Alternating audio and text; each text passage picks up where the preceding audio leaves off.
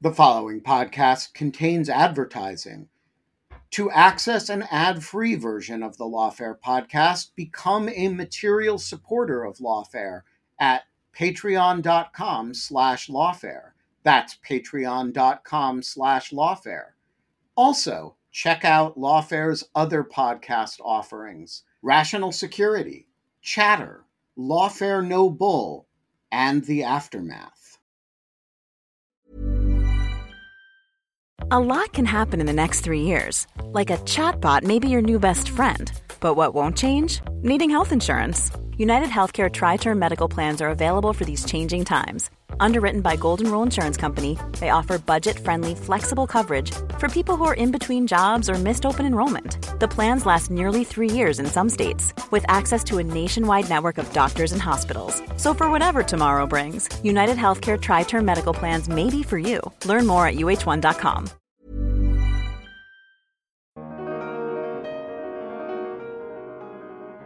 John Lauro and his team, which are Trump's attorneys, are making the point that Judge Chutkan, from these comments, is biased, or at least there is an appearance of bias, that she believes Donald Trump was behind the events on January sixth and that he should be charged accordingly. Now, what's a little bit awkward about this brief, it's it's awkward because it seems like defense counsel is implicating their own client.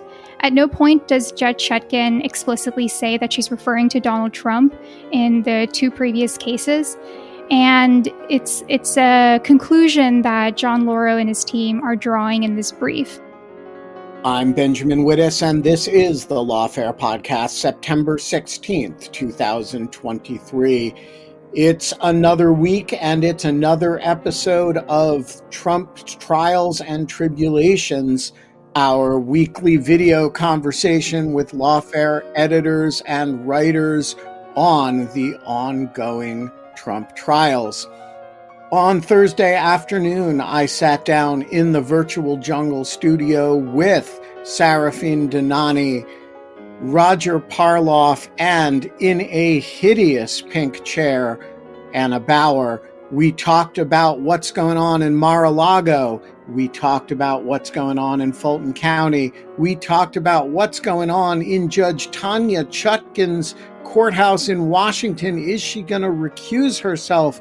And we talked about Section three litigation under the fourteenth Amendment in Colorado, Minnesota, and elsewhere. It's the Lawfare Podcast, Trump Trials and Tribulations, an update from courthouses around the country. Anna, why don't you get us started? There was a hearing in Fulton County Court today. It was televised. Tell us what happened. Right. So there was a hearing in Fulton County Court today. It was a motions hearing. Judge McAfee, who is the presiding judge over the case in state court in Fulton County, decided to hear three motions today. One was a motion to speak with grand jurors that had originally been submitted by Ken Chesebro, or excuse me, Chesebro, Chesebro, not Chesebro. And, and it seemed that his team is kind of gearing up to potentially make an argument challenging the indictment based on this claim that the grand jury only heard a summary of the indictment. Uh, his team has suspicions that that was the case. And, and so they said that they potentially want to make some kind of challenge to the indictment on that basis. So they've asked to speak or communicate with the grand jurors to ask them about the grand jury process.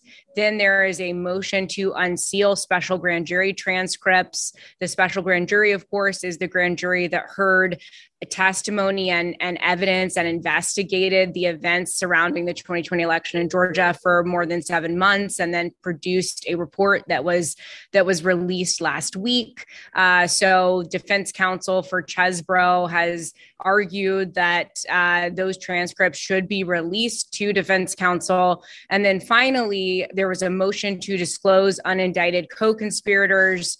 Uh, and, and that is exactly as it is uh, named, in that uh, the unindicted co-conspirators, there are about thirty in the indictment who are not named, and defense counsel wanted those folks' identities revealed. Um, Sidney Powell's defense team joined two of those motions before the hearing, and then I, I think adopted uh, the last one during the hearing. Um, it was kind of unclear, but um, it, it seemed to be the case that uh, Powell's counsel was was um, adopting all of them. So we had this this motions hearing with Chesebro's counsel and Sidney Powell's counsel. Those are the folks who have claimed speedy trial demands and, and have a trial set for October twenty-third. Judge McAfee heard argument on all of these. He ultimately decided uh, the following. For the motion to speak with grand jurors, he took that under advisement, although it seemed like he said that it would at least be granted in part. He seemed to uh, focus on the fact that there were some workable ways to uh, have defense counsel um, speak with the grand jurors with some maybe strict parameters, but he in- indicated that he would look at the case law that had been cited by the prosecution because they were very much opposed to the idea of defense counsel speaking with the grand jurors. And then on the motion to unseal special grand jury transcripts, McAfee said that that would likely be granted in part because he he pointed out that if the state intends to call any of these witnesses at trial, they will likely have to turn over those transcripts anyway. He he was not so sure, though, as to whether all of the transcripts would, would need to be turned over. For example, if it's someone that uh, the state does not intend to call at trial. And then finally, the motion to disclose unindicted co-conspirators, that one ended up being moot because the state agreed to provide the names. And, and in fact, during the hearing, the state handed over the names of the unindicted co-conspirators to defense counsel. So that, that one was uh, moot, and, and Judge McAfee indicated that he would enter an order saying so. So that was the outcome of the hearing. And it was, um, it was an interesting day in court, Ben. Uh, so, Anna, how long did the hearing run today? Apparently, there was also an order regarding severance with respect to last week's hearing. Tell us what uh, what has been, what arteries have been severed. Right. So the hearing, I want to say that it was almost a little over an hour and a half, almost two hours, but I'm not sure because I was. Very, I was very keyed into uh, tweeting about the hearing. And then afterward, I, we all kind of uh, followed the defense attorneys out to see if anyone would have anything to say. Powell's attorney was not in the mood to talk, but uh, Ken Chesebro's attorney did have a little mini press conference. And in terms of the other things that are happening on the docket that that weren't addressed at the hearing, we did have a, a, a big uh, order that came down this this morning from McAfee, big in the sense of not, it, it was many pages, but it was very significant because he determined that uh, Trump and sixteen uh, other co-defendants would be severed from the defendants who have thus far requested a speedy trial. That is Ken Chesebro and Sidney Powell, the folks who had the motions hearing today. Uh, and so McAfee said, okay, all seventeen of these defendants will be tried separately from Ken, Ken Chesebro and from Sidney Powell. But we still, as far as I'm aware right now, do not have a trial date. So that will be the big question in terms of, you know, the next big decision as to those seventeen others. And then, of course, we had some action with the Mark Meadows removal appeal, but maybe we'll get to that in a minute. Yeah, we'll get to that in a moment. Let us uh, check in as part of our ongoing project of evaluating different district judges. Are we still impressed with Judge McAfee? I'm really impressed with Judge McAfee. I think he was very no-nonsense. He turned thirteen between last week and this week. So, you know, he is, he's growing. Once again, yes, he is very young. He is very new to the bench. But I, again, he was very no-nonsense. And I will say, um, you know, even beyond what his performance was today in court, he uh, issued an order that was about this David Schaefer, you know, complaint about he received a, a mass mailing kind of advertisement, which law firms very often send out. It's often very automated. They look at court records and then just kind of automatically periodically send out these mass mailing advertisements to potential clients who, you know, have recently been indicted. David Schaefer got one of those advertisements and, and made a, a filing about claiming improper communications because it was the advertisement was from Nathan Wade, who is the special prosecutor who has been working on this case for um, for some time. He's in private practice, but was appointed by the district attorney's office to work on this case. So uh, today, McAfee entered an order saying, you know, this case is going to have a lot of motions, and while this may be embarrassing for Nathan Wade's, uh, you know, private practice firm for sending this, like this is a frivolous motion, and and I'm not going to entertain it. Um, so please, in the future, don't bog down the court with frivolous motions. And I was really impressed with that. Um, so I think he's going to keep things efficient. He said today at the hearing that he wanted to get the jury sworn by November fifth. Um, as folks who have, you know, listened to me talk about some of the challenges with selecting a jury for RICO trials in Fulton County in the past might be aware, It, it, I'm a little bit skeptical as to whether a jury can be selected um, before November fifth if jury selection starts on October twenty-third.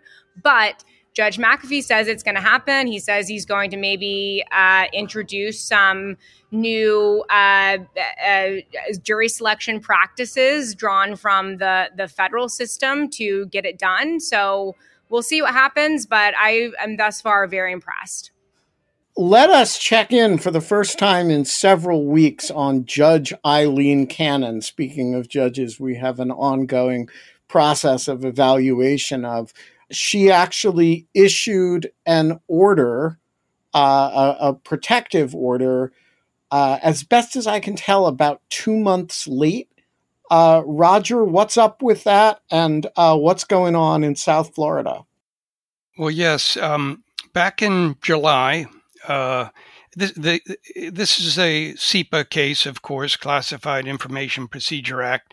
And one of the first things you do in a C I P A case is you get a protective order in place because before you can turn over the classified discovery, everyone has to agree how how they can use it and how they can't use it. And usually that C I P A experts tell me that that usually takes about maybe five days, bearing in mind that the defendants usually want to get the materials, uh, so they're usually it's usually not a uh, contentious process. And um, you know, if if there is a dispute, what you could do is you could say, "Well, okay, I'll agree to this tentatively. I'll, I'll agree to your terms, and then I'll file a motion to jigger with the terms." Instead of doing that, uh, Eileen Cannon set up after there was a dispute that arose, she set up a two-month briefing schedule. So the uh, government first approached um, uh, Trump with a, uh, and, and at that point, Nauta, with a, a proposed uh, protective order in July twelfth. And they were prepared to turn over eighty percent of the classified d- discovery then and there, uh, as soon as this was signed. And um So instead, all of that has been in abeyance until now, uh, and she finally issued the order. And by and large, it's pretty much, uh, with respect to Trump, um, it's pretty much what the government uh, wanted. The points of contention were he wanted a sort of a, a skiff at Mar-a-Lago in which he would be able to Uh, discuss confidential information with his lawyers. Um, I would like no a ma- skiff at my house too, actually, yeah, yeah. and uh, and I think it's outrageous that the government does not provide me a skiff in order for me to review all the documents I'm not supposed to have, that I'm under criminal indictment for having illegally purloined. Yeah, the well, the. The, the order says nothing about that. You know, it's conceivable that the C I S O, which is called a confidential information security officer, um, could approve such a thing but um, even under this order, if, if he chooses to, but there's no indication that he, he will. Um, another dispute had to do with the language about sharing, wh- whether the defense lawyers could share this stuff with, it says, you know, they can share it with their staff to some, who are security cleared. And uh, Trump wanted a very broad definition of staff that would include like volunteers. And uh, so that was a concern. Uh, that's not there. And then the other really related to Nauta and later de Oliveira, the other defendants, whether they would be able to see classified materials. It's very common in C I P A cases for defendants not to be permitted to see classified materials. Um, and, and, and instead, you just permit their lawyers to see it. That is certainly what the government wanted to do with respect to Nauta and Oliveira, who aren't charged with espionage, Espionage Act offenses. Not, it's possible Nauta at one point had a security clearance. He was in the Navy. Uh, as far as we know, de Oliveira has never had one. He's probably never possessed a classified document or been trained in their use. So, and the outcome there again was for the government, um, neither will be permitted to view, as things stand, um, uh, classified information, with the exception that Nauta will be able to see that document that spilled out of the box, you know, in the photograph, in the indictment. There's one, uh, a, a document that, you know, the box toppled over and everything spilled out and you could see uh, a, a classified document very prominently. He'll be permitted to see that one. So it sounded like the government prevailed, but then moments later, uh, the judge issued an unusual order asking for more briefing. And it's a little opaque because on Tuesday, right before this order was signed, there was a sealed hearing. And so the lawyers among themselves know what the dispute is about, and we we really don't. But uh, it seems to be that over this th- same thing about Nauta and Oliveira and whether they should get these uh, classified documents, they as opposed to their lawyers. Their lawyers will be permitted to see all of these. The government concedes that. But whether they themselves personally get to see these classified documents. And uh, apparently she, it sounds like she's still troubled by that, because if you read Rule sixteen of the Federal Rules of Criminal Procedure, ordinarily that sort of thing would be turned over. But the Classified Information Procedures Act alters a lot of those ordinary rules because of the urgent circumstances of protecting national defense information.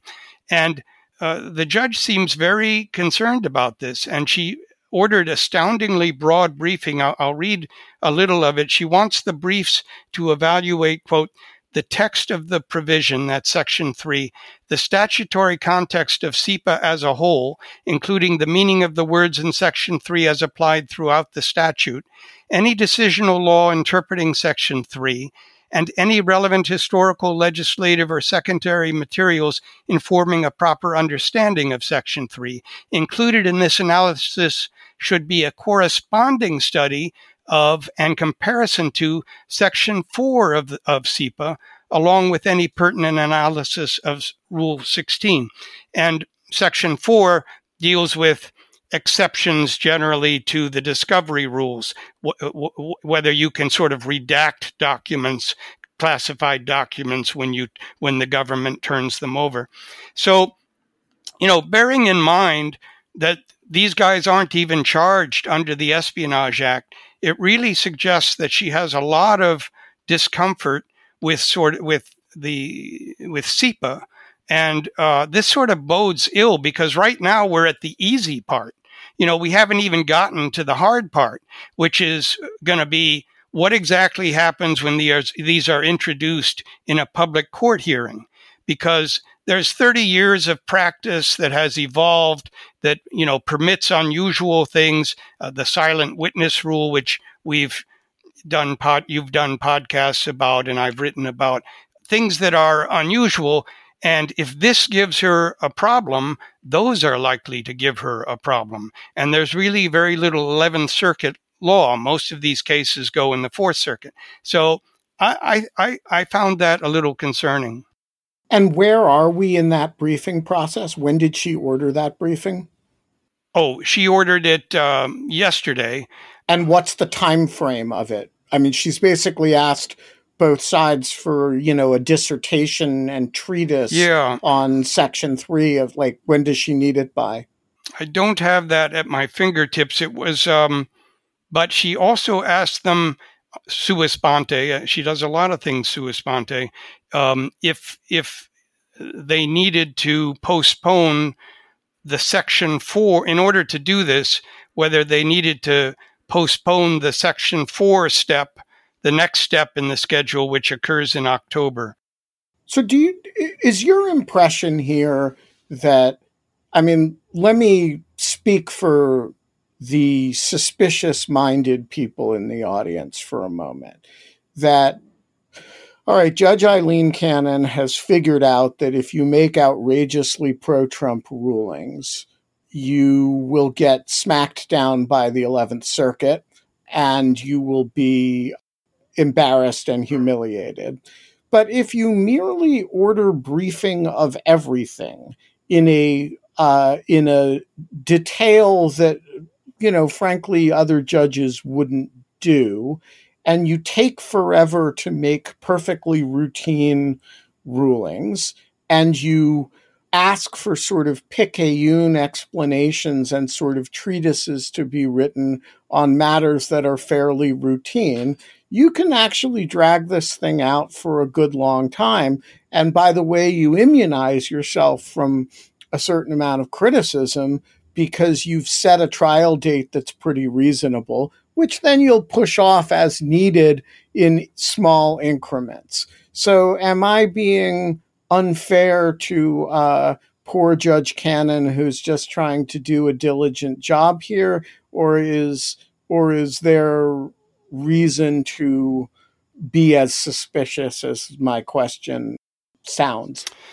I have my own conspiratorial suspicions, but they, they actually aren't that. Um, uh, by the way, the, the motion that that those tre- that treatise is due uh, uh, September twenty-fifth. I, I think there's something very odd uh, about her approach to this case, and uh, and I um, and I think there is a reflexive.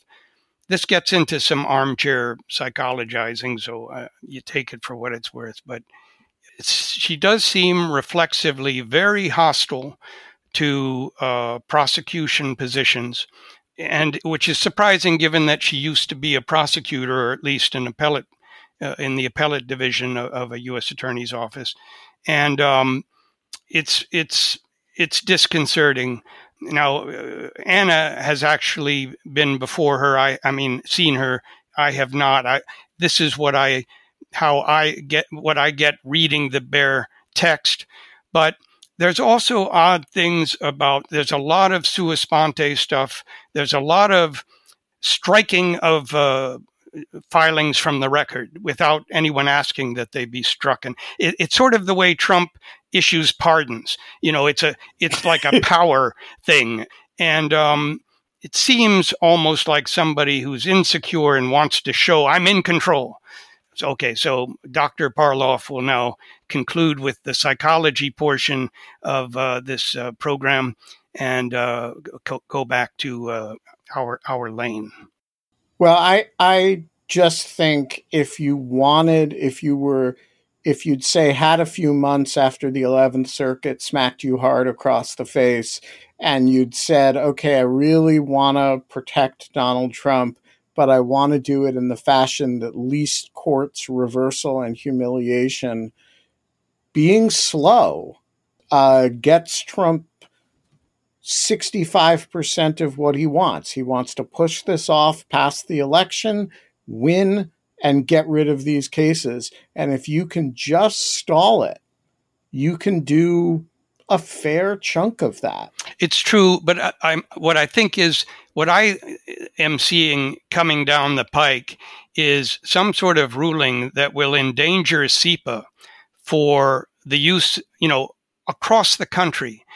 Uh, and that will certainly require, yes, it'll get you time because there will be an interlocutory appeal, right? But it will get and you. C- and C I P A, C I P A rulings are, as an appellate, uh, are appealable on an interlocutory basis, yeah. Almost uniquely among pretrial rulings. And at that point, I think some some judge might just take her off the case. All right. Let's move on to our next judge now, uh, Judge Tanya Chutkan, who is not Donald Trump's favorite judge. Uh, he wants her recused and filed a motion for recusal uh, right after our last Trump trials and tribulations. So we're reaching deep into our memory here. Uh, Saraphin, you're our Judge Chutkan watcher. Uh, number one, uh, is she going to recuse, and does she have to? How good is this motion? And number two, um, what is the rule that, uh, like, what's the right answer to this question? What's the case that Trump's making, and how should uh, Judge Chutkan think about it? The short answer to your first question, first part to your first question is she probably will not rule in favor of Trump. And I'll answer the second question now, which is what is going on? What's the rule? So Trump's team filed a motion to recuse Judge Chutkan under eighteen U S C Section four fifty-five A, which states that recusal is appropriate when the impartiality of a judge is reasonably questioned. And the defense cites two instances where they feel like Judge Chutkan has shown her biases against Donald Trump. They're both cases from the January sixth insurrectionists. In one case, she says to um, a rioter that it's true that they had a blind loyalty to one person who remains free to this day. And then the second quote is related. It's similar. It's a different defendant. And she says to this defendant during sentencing um, that you make a good point. It's true that the folks who she probably didn't say folks, but she said uh, those who funded and planned the January sixth events um, have not been charged and they remain free. And then she continued on to say, of course, that doesn't impact the sentencing that you receive. She also at one point said that she has her own opinions about January sixth, but she continued and said that that's irrelevant in this case. And so John Lauro and his team, which are Trump's attorneys, are making the point that Judge Chutkan, from these comments, is biased, or at least there is an appearance of bias, that she believes Donald Trump was behind the events on January sixth and that he should be charged accordingly. Now, what's a little bit awkward about this brief, and I think this is answering one of your questions, Ben, is it's it's awkward because it seems like defense counsel is implicating their own client. At no point does Judge Chutkan explicitly say that she's referring to Donald Trump in the two previous cases. And it's it's a conclusion that John Lauro and his team are drawing in this brief. Now, of course, reasonable reasonable minds can probably infer that she's referring to Donald Trump. But if you read her comments, again, she's not saying anything that's false. Um, it's true when she says that one person remains free to this day, this person that you had blind loyalty to. The one person this person that this defendant had blind loyalty to was Donald Trump, and at that point he remained free, continues to do so. It's also true that the folks who planned and who um, funded the events on January sixth had not been charged at that point. So there's really nothing of issue, it seems. And yet uh, defense is making this claim, and they're citing uh, some cases. Interestingly enough, a lot of these cases are outside the D C Circuit, which means that they're not going to be binding on the D C Circuit Court. The two cases that they do cite uh, stand for a very uh, different um, conclusion. So one case, for example, is about a judge who has a relationship with one side um, of a case, one party. And so in that in that case, the appeals court, the D C Circuit, holds that there is an instance of bias here. And then there's another D C Circuit case where we have a judge who's making public statements and having interviews with the media while trial is ongoing. And that's that's not the issue here. So that brings me to an, an, another point, which I think is lacking in this brief.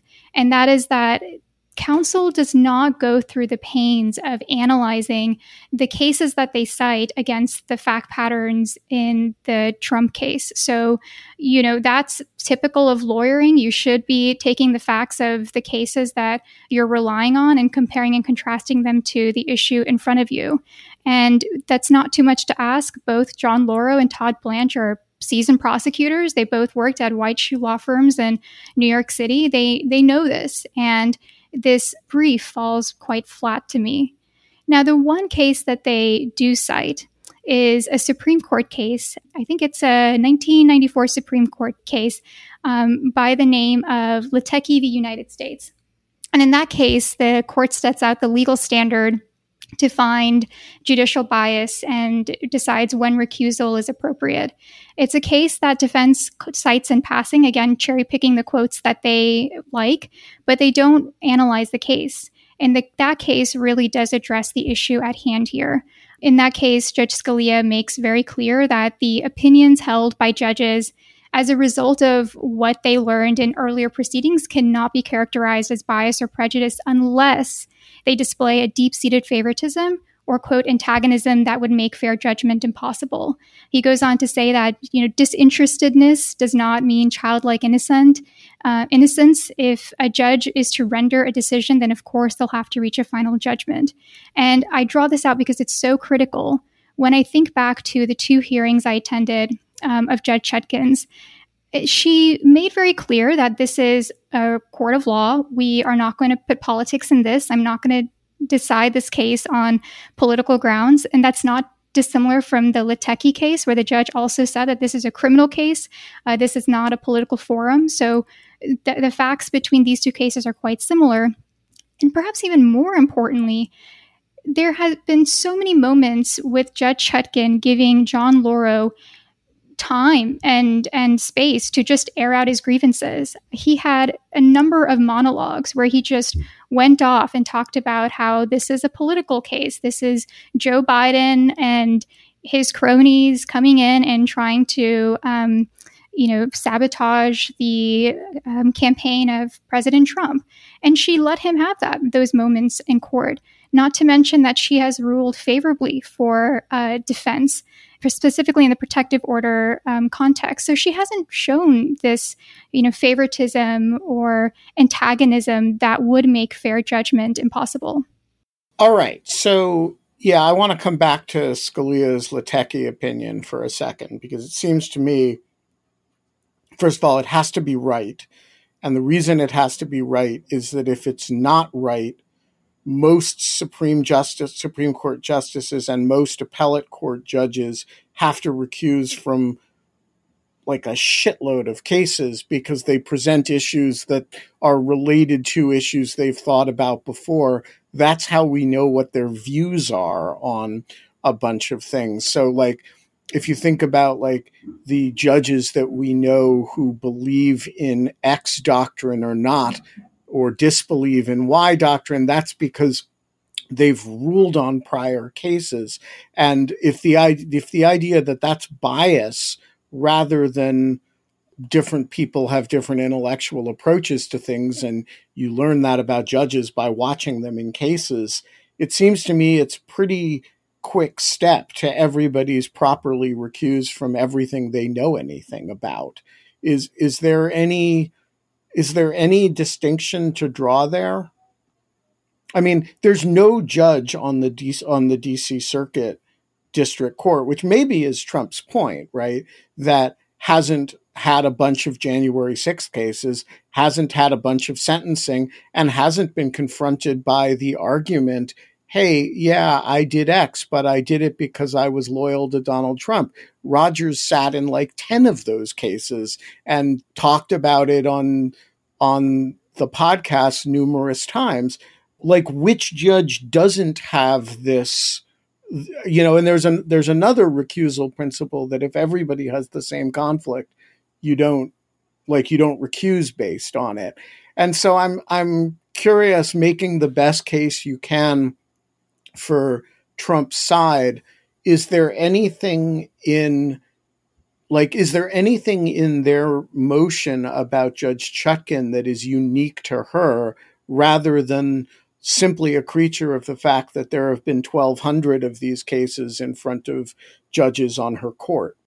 Let me answer your question by saying something tangential, which is, I think it's hard to be sympathetic to defense because they don't make that point, Ben. You make that point. And I think it's a fine one that these cases have been heard by, I think at this point, every single judge on the D C circuit, that it's impossible to find someone that's impartial. And that's that's that's the issue here, is that they haven't done the work to make these arguments. They've just cherry-picked quotes from different cases and then uh, used those cases to make the rules that they want, and then shared the facts of this case and then decided what's right and, and that Judge Chutkan should be recused. But putting that aside, if I have to be sympathetic to defense, I might make hay of the fact that Judge Chutkan said that um, she has her own opinions, and of course it's irrelevant. This is in the January sixth case, but that she's referring to Donald Trump, and that that personal opinion may in some way hinder her ability to be impartial. But again, we have this Latecki case, and Judge Scalia talks about this very clearly, that judges are allowed to have their own opinions. It would be, again, it would be impossible for them not to have opinions made up after previous trials or previous hearings, because that then helps them find have a final judgment, and that's, of course, course going to carry with them in the future um, cases that they hear. It's been a while since I've read the Rehnquist memo in the Laird v. Tatum case declining to recuse, but I remember that that has some sort of similar valence that, hey, yeah, these are issues that I worked on. That's not the relevant question. The relevant question is, is there a client interest? Is there a recusal? And like, is there a, a duty to somebody Uh, that prejudices your ability to hear the case? I, you know, I, I'd have to look it up. And so the government's brief on that matter is due today, right? That's right. And we are waiting for it to come.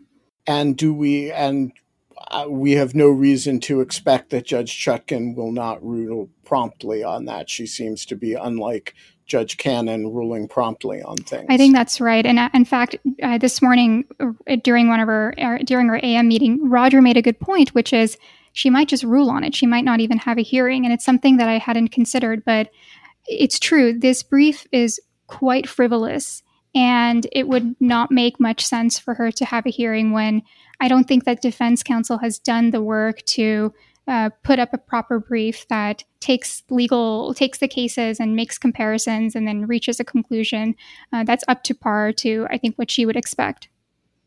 I did actually make a mistake this morning in that uh, she did allow them three calendar days for a reply. So uh, I don't think there will be a ruling before Sunday or Monday.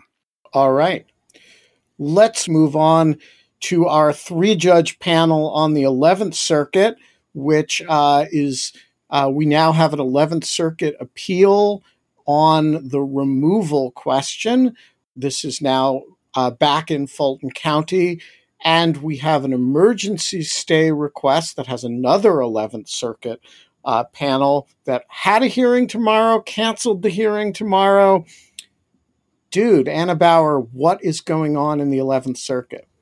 Right. So if everyone remembers, it was on Friday, I want to say late on Friday, that Judge Jones, the federal district court judge, determined that Meadows would not be able to remove his case in Georgia to federal court. Uh, so Meadows, within hours, appealed that decision, or filed his notice of, of appeal at the eleventh Circuit Court of Appeals, which is the federal court of appeals in in the uh, district that the Northern District of Georgia kind of feeds its appeals to. And Meadows also additionally asked for expedited review and an emergency stay pending appeal, which basically meant that he was asking for the eleventh Circuit to in some way pause the state court proceedings. It's a little bit unclear exactly what it is that he wanted them to pause, but at a minimum, he wanted the state court to not be able to enter a judgment of conviction against him.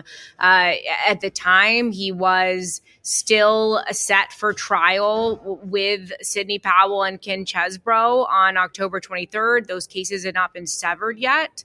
Um, and, and so Meadows asked for this stay pending appeal. appeal.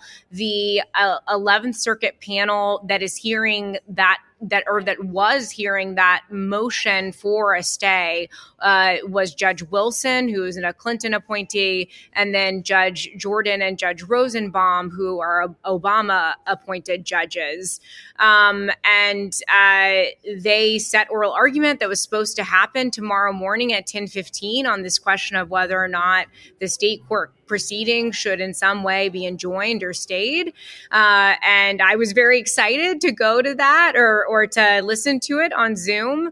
Um, and then right whenever I got out of the hearing for Chesebro and Powell, uh, a, a motion was filed by Meadows' team saying that he was going to withdraw his emergency motion for a stay. Uh, he noted that the eleventh Circuit had granted his motion for an expedited, expedited review. They're going to wrap up the briefing uh, by the week of September twenty-eighth. Um, and, and he also noted that earlier today, Judge McAfee, the state court judge, had granted severance uh, as to uh, there were seventeen defendants and, and then uh, Chesebro and Powell. So that meant that Meadows is very unlikely to go to trial by October twenty-third. Uh, his trial will occur at some time later. I think, though, what what is also going on here, Ben, and maybe we can talk about this a little bit more, uh, is that with stay proceedings, uh, one of the questions that the panel would have considered is the likelihood of success on the merits. Um, and that means that they could have written a little mini opinion. And even though it's not binding precedent, you know, it tends to have some weight because there are different panels. So there's a motions panel that will hear the stay, and then there will be a merits panel that will actually decide the appeal about whether or not Judge Jones got it right to uh, send the case back to state court. So I think what actually maybe is going on here is that Meadows realized that he really didn't draw a very good panel in terms of who might be more friendly to his arguments. Um, and so he didn't want to risk having them write an opinion uh, that in some ways went through the analysis and, and potentially, uh, you know, made the argument that Judge Jones got it right. So, but I, I'd be interested to see if anyone disagrees with that. Um, but yeah, that's the update with Mark Meadows. So now we're just awaiting the the briefing on the actual appeal itself, because that is still going forward at the eleventh Circuit. Uh, and do you think there's any chance of a emergency stay motion to the Supreme Court or to the en banc eleventh Circuit? I mean, if Steve Vladek were here, he would say this is this is what I wrote a shadow docket book about, right? Well, I don't I don't think they could do an on. I don't think that the eleventh Circuit allows stays pending appeal to go en banc. Um, no, but, but you could go, but you could go directly to the Supreme Court about yeah, it, right? Yeah, I mean, I guess so, but I I mean, I can't say it, it maybe, but it feels like at this point, like. Um, I mean, I, I don't see, foresee that happening, but you never know. Uh, it depends on how fa- how if things start really going fast in state court, maybe. Right. As long as they have time and we're not head- imminently heading to trial in state court, it's kind of harmless to let it play out at its own rate. The problem arises if you have a stalled, you know, kind of plodding along what's effectively a collateral attack on the state proceeding going on while you're imminently heading to trial, then you start running into double jeopardy problems. It's that time of the year. Your vacation is coming up.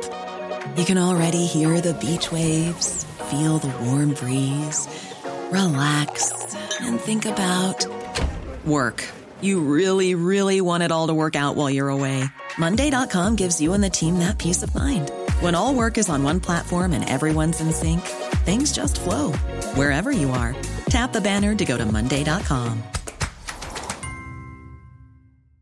Hey, I'm Ryan Reynolds. Recently, I asked Mint Mobile's legal team if big wireless companies are allowed to raise prices due to inflation. They said yes. And then when I asked if raising prices technically violates those onerous two-year contracts, they said, what the f*** are you talking about, you insane Hollywood ass f- So to recap, we're cutting the price of Mint Unlimited from thirty dollars a month to just fifteen dollars a month. Give it a try at mintmobile.com slash switch. forty-five dollars up front for three months plus taxes and fees. Promo rate for new customers for limited time. Unlimited more than forty gigabytes per month. Slows full terms at mint mobile dot com. All right, let's talk about Section three of the fourteenth Amendment. Shift gears radically, move to non-criminal proceedings, different part of the the Constitution, different, totally different parts of the country. And then we're going to go to audience questions. So I'm going to actually introduce this with an audience question. Jacob asks Roger, is the fourteenth Amendment issue effectively dead, given the announcements by Michigan and New Hampshire that the Secretary of State offices don't have the authority to remove Trump from a ballot? Or is the Colorado court case still a live option? So, yeah, what does it matter that some secretaries of state are like, you know, I'm writing an op-ed in the Washington Post saying I don't get to do this? Um, that doesn't end it. We now have two serious cases. We have probably many uh, frivolous cases. Some have already been dismissed. Um, but... Uh, there is the case in Colorado that was filed, I think, last week. It's attorneys with the uh, Crew organization. Um, and then this week we had an interesting one. It's been filed. That one is filed in uh, Denver, the uh, second judicial uh, district, district court. And uh, it briefly was remanded. Uh, Trump remanded it, but then... Uh, gave up on his remand and it came back. This week, uh, we have this one in Minnesota where a different uh, nonprofit group uh, of attorneys uh, are representing uh, residents of Minnesota, and they filed directly in the Minnesota Supreme Court. And that's based on a statute there that purports to give or does give uh, any individual a right to file a petition Um, to correct an error uh, in an official ballot, quote, including the placement of a candidate on the official ballot who is not eligible to hold the office for which the candidate has filed. And if the ballot concerns uh, a federal officer, uh, or a, I mean, a candidate for a federal office, uh, you file it in the Supreme Court, uh, the state Supreme Court. So, um, That's uh, w- there's obviously been no response yet from um, the, the the defendant is uh, the S- Secretary of State of Minnesota, Steve Simon. Uh, obviously, uh, Trump uh, will uh, intervene in some way, so that might that that could be interesting. And of course, uh, it it also starts at a high level, which means that the appeal might go uh, to a high level. So. Um, Uh, that one is that one is interesting. Meanwhile, there are lots of frivolous ones. Uh, what you cannot do is just go into federal court and ask for a declaratory judgment. And a lot of people do that. A lot of lawyers do that uh, pro se, and those get thrown out uh, without even uh, the uh, uh, anyone even opposing them because you lack uh, standing. You can't, you, there's no particularized concrete injury, which you need in federal court. You don't actually need that in state courts. And uh, so these people that, uh, you know, the, these statutes, these state statutes say any individual, or we, we saw this uh, in the challenges to Cawthorn, Madison Cawthorn in North Carolina, or uh, Marjorie Taylor Greene in, in Georgia. Um, The local statutes, and it varies a great deal from state to state, will give this right to any voter or any resident or any blah, blah, blah. And the how it's dealt with, usually an administrative law judge or or a commission, uh, varies. And in some and some states don't provide this. So like Arizona doesn't provide this. Uh, so um, you're out of luck. So uh, some states can do it and some can't, and, and that's uh, that's where we are. By the way, th- there's a curiosity here. You know, a lot of us have been wondering why Trump has not himself tried to remove the Georgia case, and a lot of reasons have been offered. And I will now offer still another one that's even more speculative than the others. But, you know, to remove uh, the, the, the, the Georgia cases, the people have been saying I was a federal officer.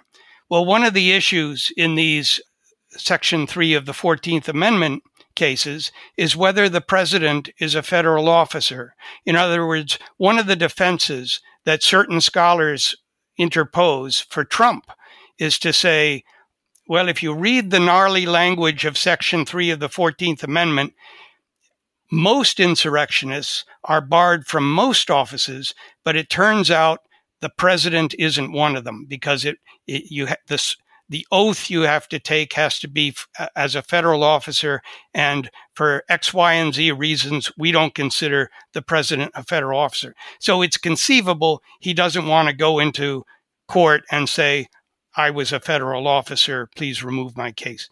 Now, that may be silly. You can, you federal officer can mean different things for different purposes, but that's a possibility. All right. So I want to add one thing to, to this, which is, there is no way this issue is going to die without a resolution by the Supreme Court. And the reason is that there is some very clear constitutional language that raises a very substantial question about whether Donald Trump is eligible to be president again. And there are three essential components that have to be answered in order to resolve this question. And I, I say this without expressing my view of what the answer to these questions is. One is whether the, as Roger just says, whether the presidency, the president is an officer of the United States within the meaning of Section three's jurisdictional provision. The second is um, whether January sixth, Trump's role constituted engaging in insurrection. And the third is a bizarre question, but I think a real one, whether this eighteen seventy amnesty law effectively, which is, you know, technically still on the books, effectively erases. For congressmen, there are other questions like what's the enforcement mechanism. Uh, there's also the question of whether this is self-executing. You have to ans- answer those questions. And as long as you don't answer those questions, um, some Secretary of State or some county commissioner who controls the ballot is going to say this person is not eligible to be president. And some other one is going to say, yes, he is. And you're going to have a conflict between those. And the result is that you're going to have appeals, and this simply has to be resolved. It has to be resolved by the Supreme Court because there's no other court that is competent to resolve it for everybody. And that means uh, effectively that you're going to have a lot of procedural machinations in various different states in order to try to get different account, different different mechanisms to rule on it. And ultimately, the Supreme Court is going to have to consider it. Do you agree with that, Roger? Uh, yes. I think that the eighteen seventy-two or eighteen, there's a second amnesty too. I think those are sort of dead in the water at this point. People may make the argument. I, uh, that's we've moved on. The self-executing is an, is an important issue. But yeah, I think uh, this is a real scary thing because um, we're talking about a train wreck uh, with violence, uh, people very upset. Uh, about uh, being excluded from the vote, and uh, or their candidate being, and um, and so we need a fast and definitive uh, resolution before it gets worse and worse. If the, you know if if it's somebody tries to resolve it after the election and he's won. All right, John, you have the next question. I feel like the immensity of litigation calls for like a really snazzy Google sheet with fancy formulas and visualizations to track these dockets. I mostly say that because I can't keep track of them in my head anymore, and usually I can. So the question is, does anyone know of really a good public Google sheet that tracks all this stuff in a useful way? So the answer to that is no, I don't know of a good Google sheet. But we do have three uh, docket pages uh, on Lawfare that are tracking uh, the three uh, Trump cases that are kind of within Lawfare's jurisdiction. We're not, we're not, we don't have a docket page for the New York case, but we do for Mar-a-Lago and Fulton County and uh, January sixth. We are working on a tracking document, a calendar, I think. I'm not sure if it is going to be a Google Sheets or a calendar, but we are working on a mechanism to a cross-docket kind of action document. Anna Hickey, do you want to say what we can say about that at this point? Uh, sure. Lawfare is hopefully going to have, by the um, end of next week, a Google Calendar that will have all of the court dates uh, for the ongoing Trump trials to make it easier for everybody to figure out what hearing is happening when, because it is getting pretty confusing. All right, John, your uh, your second question. Thank you, Anna Hickey. Uh, so my postscript was, I, at the beginning of this morning's hearing in Fulton County, there was a discussion about oral motion practice versus, uh, you know, in the federal system, everything's on paper for the most part, and kind of how this, the state court proceeding was sort of seated the pantsy. And I, I thought it maybe merited some discussion from you all, and I wonder where it will go, because I think it's a serious issue Uh, when, you know, stuff gets decided on the fly with, with limited briefing. And I think defense really had a good point to make there. And, and I haven't heard much chatter about it really anywhere. Okay. So I will just say we talked about this last week uh, in the context of removal. And one of the arguments that Anna and uh, I and Alan Rosenstein made in our piece, which was quasi-sympathetic to the defense on the removal question and was uh, treated with the deference it was due by Judge Steve Jones, um, was that, you know, there is a radical difference in uh, in technical competency. And I don't mean competence here in the sense of incompetence or ineptitude. I don't mean it that way at all. I just mean institutional capacity between a, a big federal court that has complex litigation all the time and a, uh, and a and a comparatively very small caseload, by the way. You know, it has relatively few but very big, very complicated cases, and a local county courthouse that, granted, it's a big city courthouse, but, you know, they don't deal with this kind of case very often. And you see that when, you know, as Anna points out, uh, you try to pick a jury in the Young Slime Life case, and it takes eight months, and you don't have a single juror seated yet. Um, you know, and that is does not happen in the federal court in Atlanta. And so I do think there is a there is just a institutional capacity difference. And you're describing one aspect of that, which is by no means which is an important aspect of it, but it's by no means the only one.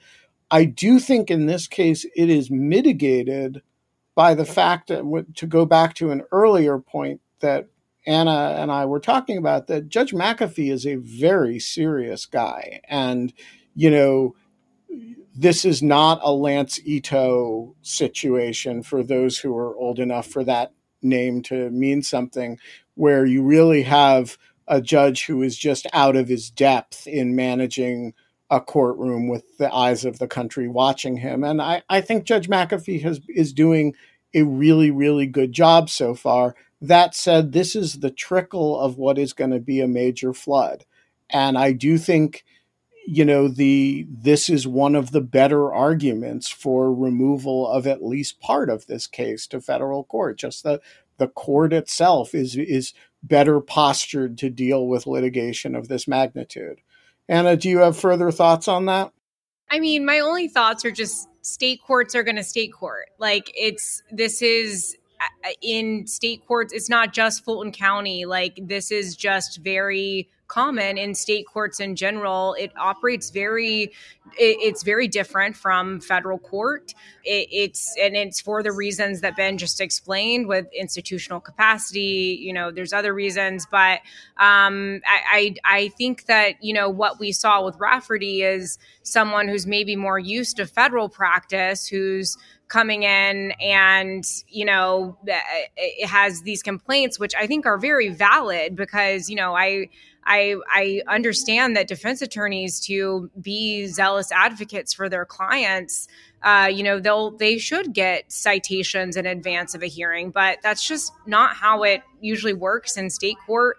Um, and, and the defense attorneys who were there, who, you know, are state court defense attorneys, you know, they weren't complaining about it because, uh, or for the most part, they they did, you know, have some complaints about the PowerPoint uh, not being available beforehand. But, uh, you know, they kind of know how it goes. And um, I, I I don't know that it is going to be an issue just because this is how things go in state court. Uh, it's a little bit more uh, fly by the seat of your pants. Um, and I'm not really sure that there is anything that the defense attorneys could validly raise in terms of a legal challenge to that. Um, but um, it's an interesting point, and and it's a good it's a good way of of also pointing to why it's really important to be following and and uh, reading coverage from people who are familiar with how things work in Fulton County and in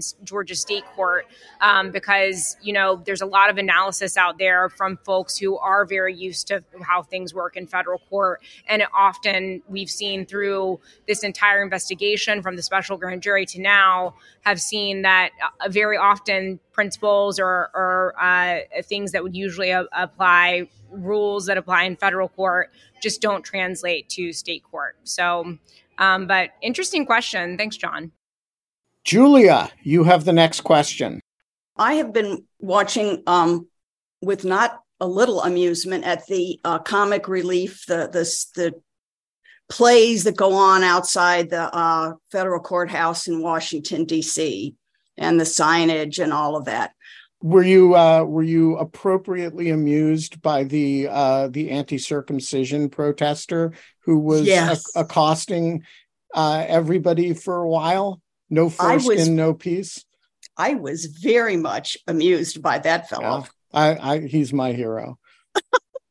No, I'd like to come to D C and hang out outside that courthouse just to watch the movie, because it's a movie out there. Anyway, I do have a question. Uh, because of the movie out there, Um, apparently, there's now an issue in Navarro's case because the uh, court officer took the jury out in the middle of deliberations, out to get some fresh air, and they were exposed at some level to some of the um, uh, shenanigans going on outside the courthouse. And now I understand that Navarro's attorney has raised an objection, thinks that maybe the jurors were unduly influenced by the fuckery that was going on outside. Can you just talk about that? I mean, is it a serious thing? Um, should we be worried about that? Roger, do you have thoughts about it? From my reading in the press about what happened and what was known, um, I, I'm not too concerned. Um, it's sounded like a lot of speculation so far. But uh, Judge Mehta is going is taking it seriously. He's going to allow, uh, he's going to produce uh, the surveillance cameras uh, footage from outside the court to try to see what what a sign said. We don't even know that. We don't know what sort of sign it was that they might have been exposed to if they no saw foreskin, it. No foreskin, no peace. Right. And would that be biasing? I mean, it it all has a grasping at straws flavor to it, to me, but um, I guess we, we have to see what they can develop. There's also maybe a timeliness issue.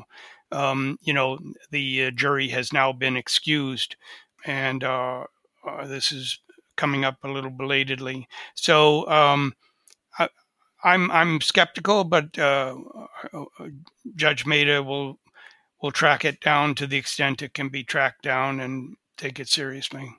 But if, uh, as I recall, he has not lost jurisdiction over the case, right? He could just declare a mistrial and and retry it, right?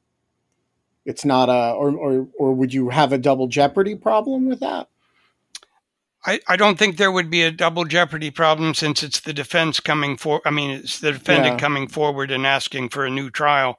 So you're right. You could, you could do it again, and it would take a few hours. You know? Yeah. Like the first yeah. one did. You know. Ian, you have the next question. Hello.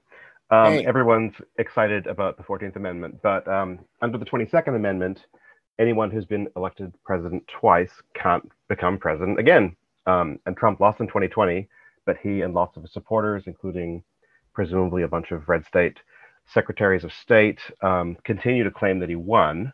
Could this be a basis for a challenge to Trump's eligibility?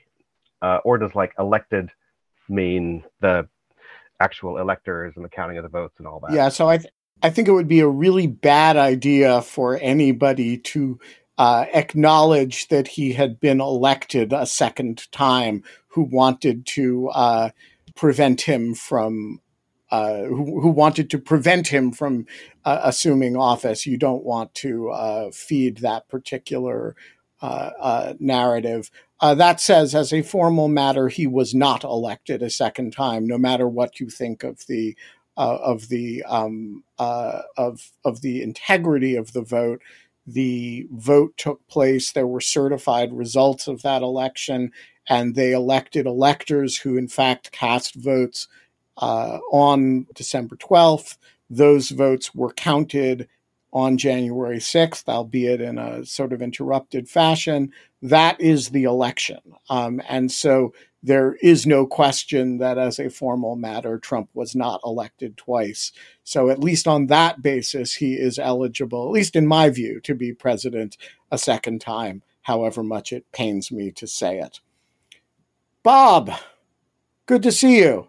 You, you get the next question.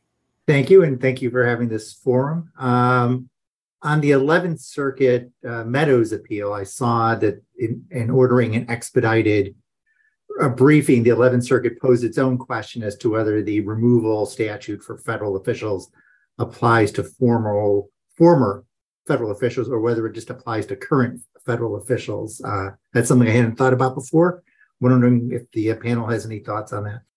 Yeah, so I have uh, I I have no idea what the what the statutory right answer to that question. I noticed it too. I will say I think it would really frustrate the policy purpose of the relevant statute if it did not apply to former officials for conduct that took place while they were active officials. Because if the, the goal of the statute is to prevent state prosecutors from harassing the federal government in the fashion, in the, in the conduct of its federal obligations, I can't really see how it matters if the person has retired in the interim uh, or not. That said, that's a policy argument, not a legal argument, and uh, I don't know what the what the right answer from a statutory interpretation point of view is. Have you looked at this at all, Anna? Um, yeah, so the eleventh Circuit, when it was asking for additional briefing, it pointed to the text of, of twenty-eight U S C fourteen forty-two, which is the uh, removal statute. And the first part of of the statute says, you know, that a federal officer can remove for, you know, acts that are under color of office. But then the second part of the statute, which deals with a different removal provision that's not about federal officers, but it, it specifies that, you know, if you were, I think it's like, a, I can't remember the precise language, but basically it says like either a current or a former or, or at the time you were X Y Z, then you can remove. So the eleventh Circuit was contrasting those two provisions to say, well, if the if Congress, you know, thought that uh, former federal officials, not just current federal officials, could remove their cases to federal court, why didn't they also specify this in this first provision of the statute? Uh, so that's kind of what was going on textually. So it, it is a plausible reading of the statute that maybe Congress didn't intend uh, for former federal officials to be able to remove to federal court. However, uh, Mark Meadows points out in his brief that those two sections of the statute were passed uh, or amended decades apart. So that could could be one of the explanations. It's not like, you know, they were passed together. Uh, so that could be one of the explanations as to why they have that differing language. Um, I also will have looked into some of the cases. There's not a lot of direct case law on this question, but I, I think that, you know, I will say that it seems like there are examples of former federal officials who um, have been able to remove, uh, mostly in civil suits, but that's largely because most of the case law in this area is about former federal officials being sued uh, in civil suits and then removing to federal court. Um, there's at least one example that I'm aware of, of a circuit case that involved a criminal prosecution and, and the federal officer, by the time he was prosecuted um, and the and the circuit court took it up, uh, he was then a former federal official. So um, I think that it's something that has been long been assumed because of the policy reasons that, that Ben, uh, you, you know, made the case for.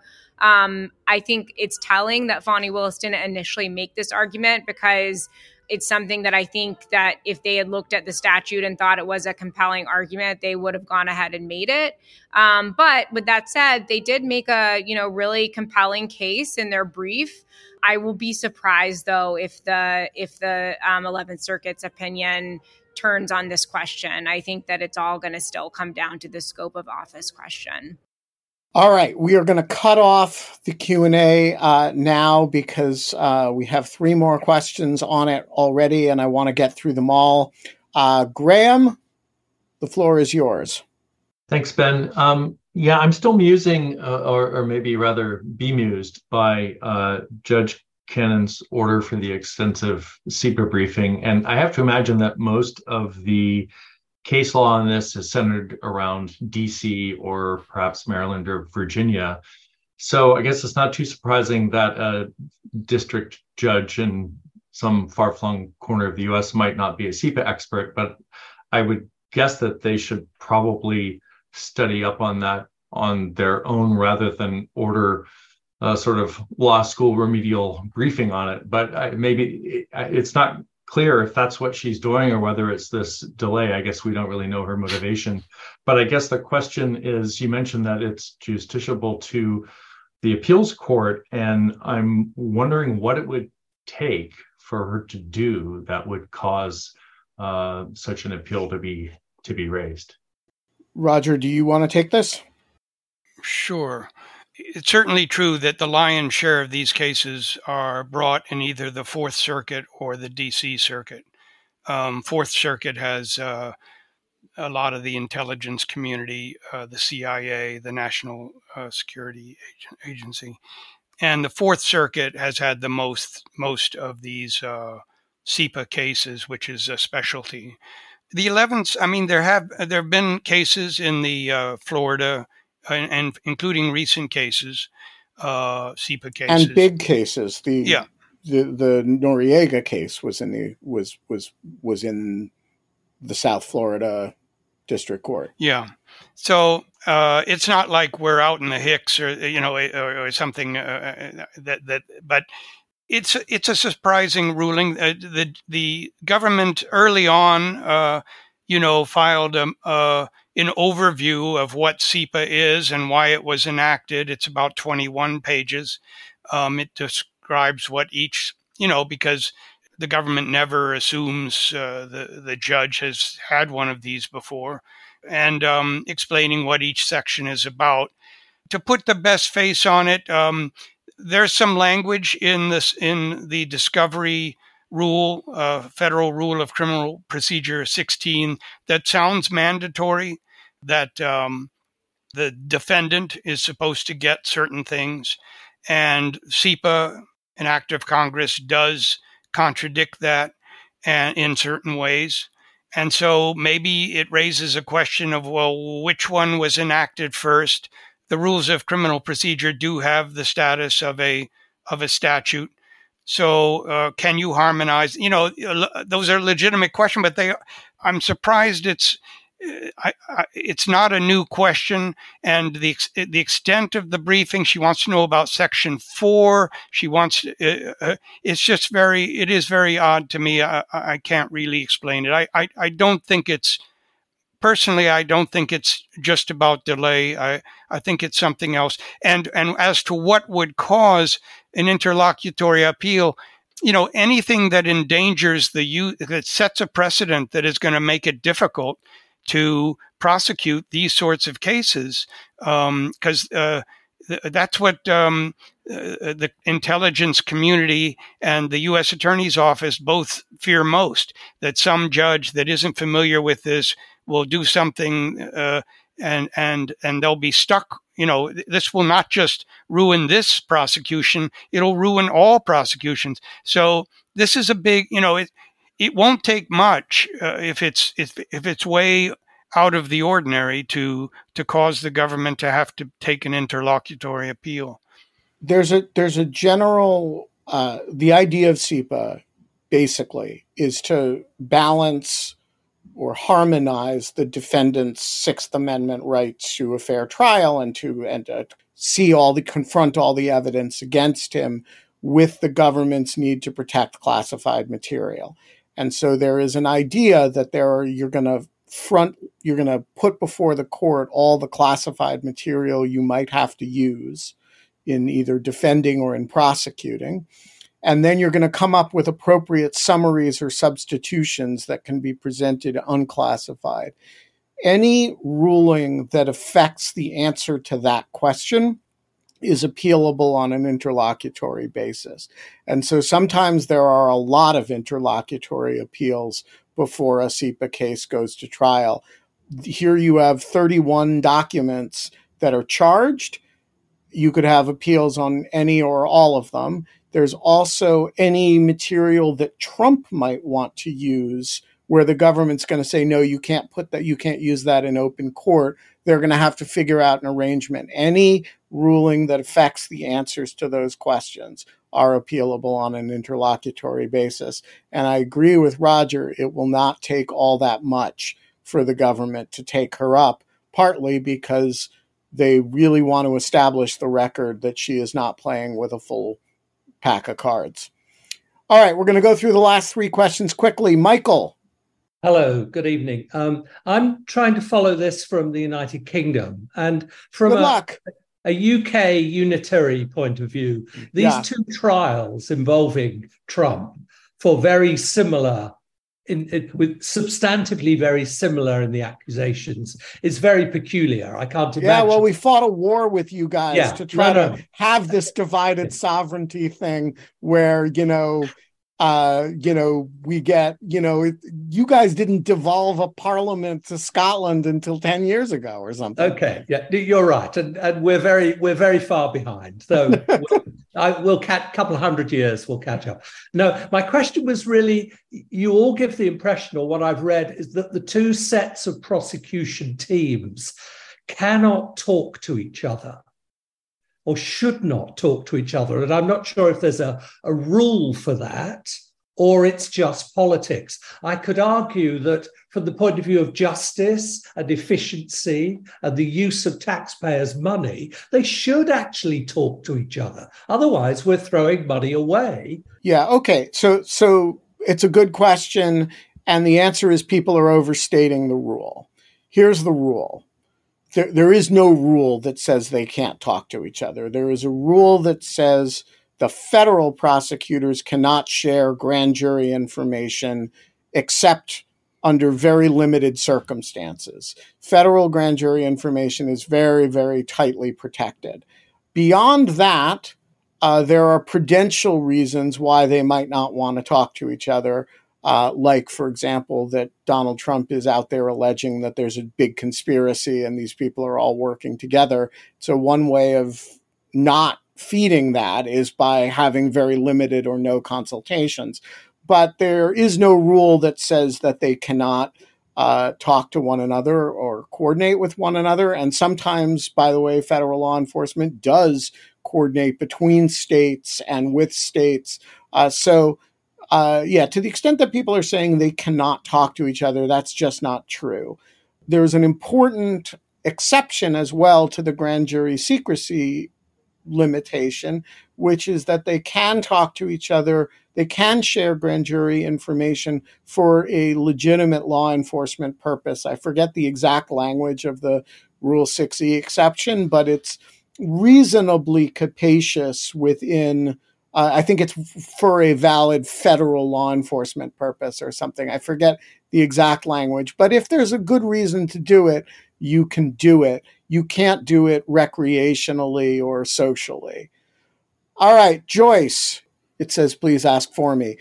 Uh, the commentariat has noted that Chesebro and Powell have pursued the speedy trial gambit in hopes that Fani Willis is not ready for trial and that they can be acquitted, but this choice is revocable. It seems that her office is really ready to proceed with only five weeks to go before trial starts, and the entirety of discovery has not yet been delivered, asking you to speculate, are they really going to go to trial on October twenty-third? I will just say my speculation is I don't know what uh, Sidney Powell is up to, but I think Chesebro, for the reasons we discussed last week, wants to go to trial immediately and thinks if he goes to trial and just says, I'm a lawyer representing a client, he wins. That's my guess. Anna, what do you think? I, I mean, I will say that at today, and, and remember, this is right after Chesebro and Powell have effectively gotten what they wanted, except from being severed from each other, which is to be severed from everyone else. And uh, today, Chesebro's uh, defense attorneys represented to Judge McAfee that they might have some interlocutory appeals Uh, that they would like to pursue before the trial on October twenty-third, and that that would then toll the the speedy trial demand. So, so I'm wrong. uh, I mean, I'm just saying he hasn't yet ruled on anything for them to appeal. So, I mean, I don't know how they would know that they have, um, it, other than you know the severance uh, motion, but in, in terms of Powell and Chesebro with respect to each other. But um, so just something. Uh, a hint that maybe they are not being fully um, committed to the, the October twenty-third trial. So we will see. Nothing concentrates the mind like a hanging, and the equivalent of a hanging is going to trial. Simon, you get the last question today. Thanks very much. Um, I'm back uh, on the grand jury's charging recommendations from uh, Georgia. They, uh, among other things, uh, recommended charges against three senators who have not been charged. Uh, Lindsey Graham's case has been pretty extensively covered in the media. I haven't seen much about the other two. I was uh, a little bit struck by the fact that although there was a lot of speculation about members of the House uh, being somehow involved in January sixth, that there were charging recommendations against people in the Senate, but not people in the House. Uh, are, are there reasons to think that there were very different roles played by these people? How much do we know about the role the other two senators played that were against whom charges were recommended? Uh, is there a different legal status depending on whether you're in the Senate or the House? Anna, you want to finish us up with thoughts on this? Yeah. So, I mean, I think it's a tough question. It's a good question, but it's a tough question to answer because that special grand jury report tells us so little about what the special grand jury was considering in terms of evidence, what the scope of the investigation was. Um, you know, there might be reasons why Fani Willis didn't look at what uh, members of the House were doing because maybe they didn't have relevant conduct that they uh, did in Fulton County uh, for jurisdiction or venue purposes. You know, there's all kinds of reasons as to why maybe Senator Perdue and Senator Loeffler or former senators uh, would have been looked at, uh, whereas um, members of the House did not. What we do know about Perdue and Loeffler from publicly available information and and reporting on the special grand jury, um, you know, The the report itself recommends Perdue for indictment in two areas. Uh, one has to do with communications with uh, various people in the state of Georgia uh, to basically pressure them to overturn the election. Um, and then Loeffler is also recommended for indictment in the more general recommendations around folks who were, you know, partic- who participated in the conspiracy. There's also a footnote that the grand jury mentions that one grand juror thought that the statements by Perdue and Loeffler, while um, while pandering to the base, I think is the term that they use, um, or pandering to their base, was was not criminal in nature. Um, so we have an idea that it relates to, um, you know, potentially some statements that maybe Perdue made that the grand jury uh, believed to be uh, either themselves false or, um, you know, soliciting false statements. That's the code section that they cite to.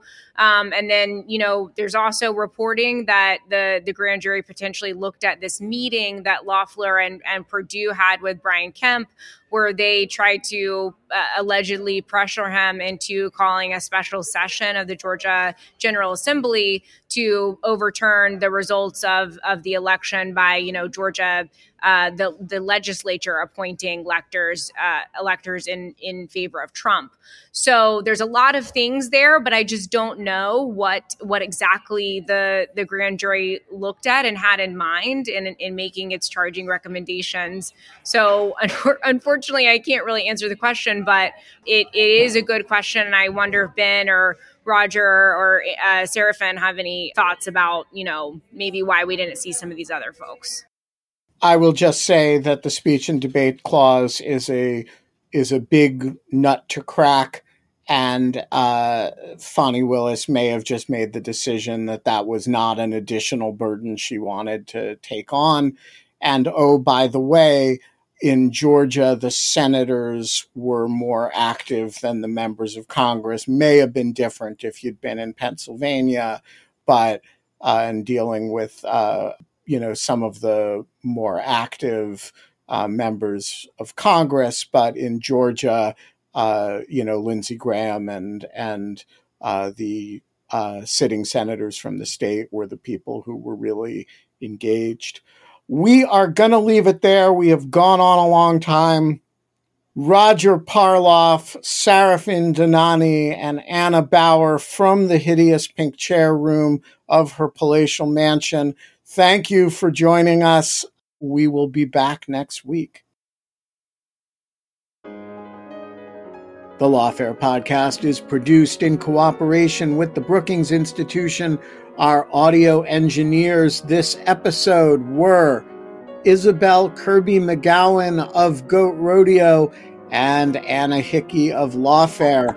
Folks, if you want to join the conversation, be part of it, have your questions answered, not just to hear it, but be part of it, become a material supporter of Lawfare. You can do that at lawfaremedia.org slash support, and you can be on the part of the conversation that actually talks the next time we do Trump Trials and Tribulations. The Lawfare Podcast is edited by Jen Patia Howell. Our music is performed by the one, the only Sophia Yan. And as always, thanks for listening.